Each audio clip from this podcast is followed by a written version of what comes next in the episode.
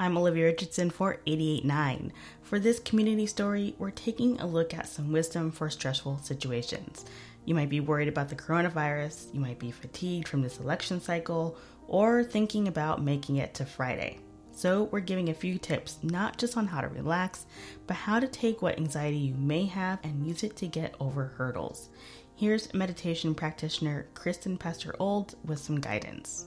Are there any good ways to sort of de stress or kind of find a balance um, or a center in during these times. Starting your day in a way that is all yours is the best way to do that. So that looks very different for a lot of people. You know, not everybody has like two hours to go into silent meditation. But if you are able to create some boundaries for yourself and start your day without immediately looking at the phone, if you are able to give yourself that barrier so that when you are going to approach whatever the news looks like, whatever is happening, because things are happening at a very, very rapid pace right now, um, you'll be able to take that information in with a little bit more, a little bit more stability. And I know that's kind of hard as the day goes on. Like, is there anything people can do maybe midday or think about? Absolutely. I think the the best thing that you can do is to check in with your breathing. And that sounds almost like a cop out answer,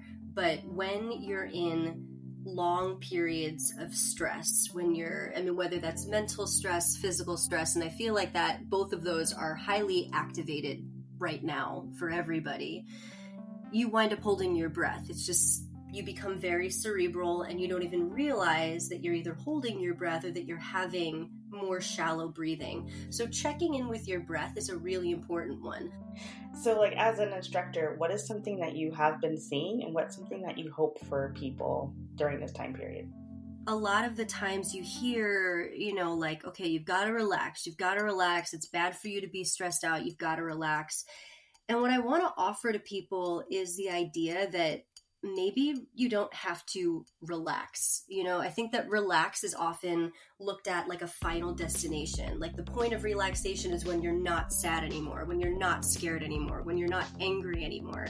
And I think that right now, we need all of those feelings. Those are they're like our armor, they're like our weapons. They're they're keeping us sharp and keeping us alert for a very real, rapidly changing situation on a lot of different fronts.